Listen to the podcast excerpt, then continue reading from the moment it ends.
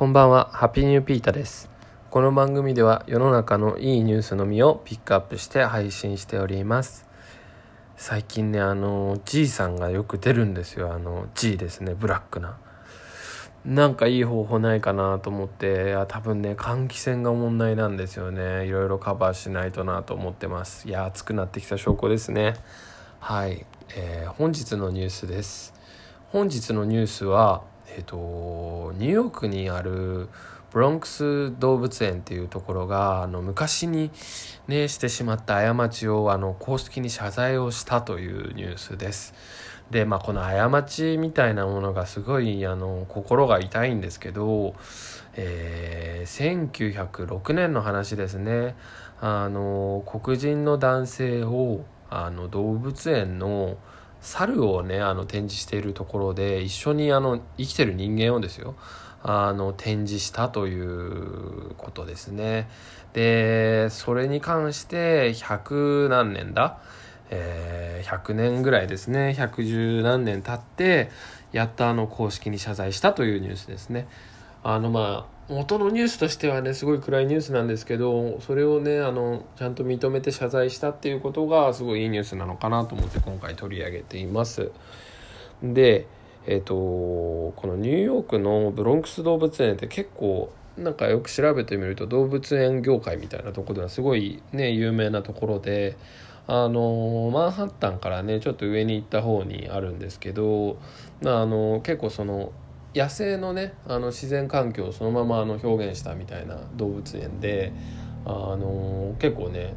動物園では有名みたいですね。でその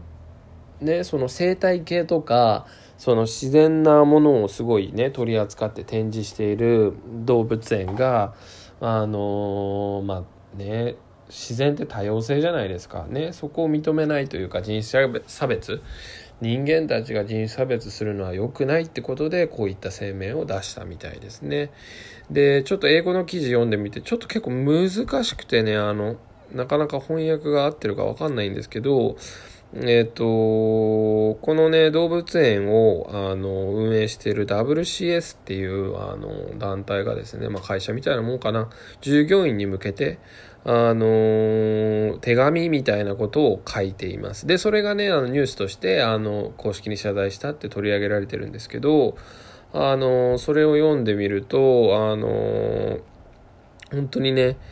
あのどんなことをしたかっていうのがね詳細を書かれていてで私たちはまあその先頭を切って今ねアメリカその人種差別とかまた出てきてるじゃないですか。この間の黒人男性がね殺されたとかね。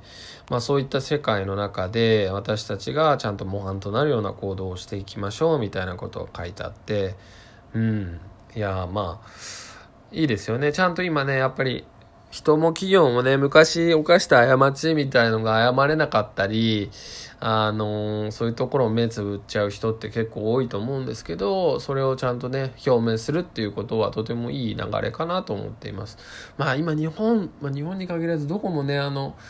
あのー間違えたね、あの、過ちとかそういうのを隠すとね、すごい叩かれますけど、まあ、100年前にあったことを改めてね、あの、取り上げるってことはなかなかね、できないことなんじゃないでしょうか。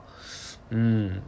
で、まあ、ほんとこれ心が痛いですよね。その、いくらね、いくらというか、どういう意図かわかんないですけど、おそらく猿と似てるからみたいな理由で黒人のね、男性をね、檻に入れたんだと思いますけど、であのオタベンガさんっていうね、えー、とコンゴ出身の方なんですけどねその方。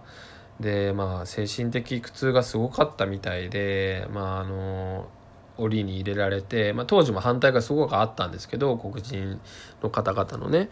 でその後10年後ぐらいに自殺してしまってるんですよね。で今そういうなんか記念碑追悼碑みたいのを建てようみたいなね運動も起こってるみたいでうんまあ、そういう、まあ、犠牲になったというか、まあ、そういう方々の思いが、まあ、今後のね世界平和とかね人種差別のねあの撲滅につながっていければなと、まあ、そういうねあのこの活動というかそういうことがあったってことが取り上げられることによってそういう差別とかも減っていくのかなとまあそんな中でこのニュースはいいニュースかなと思ういいニュースかなと思いました。うん、今ねあの本当に大きな事件も続いてますしあのまあ少なからずありますよ。あの同じ空間でね同じ人間がね暮らしているとちょっとのね肌の色の違いとかだったりね目の形とかで差別とかありますよ。日本人だってね差別されますからねアメリカとか行くとね「えジャープ」っつってね。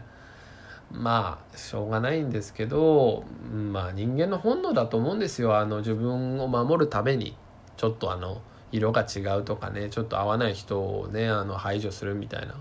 まあ、だけどねやっぱりどっか心に余裕があることにねよってねそのリスペクトする心も生まれてくると思うので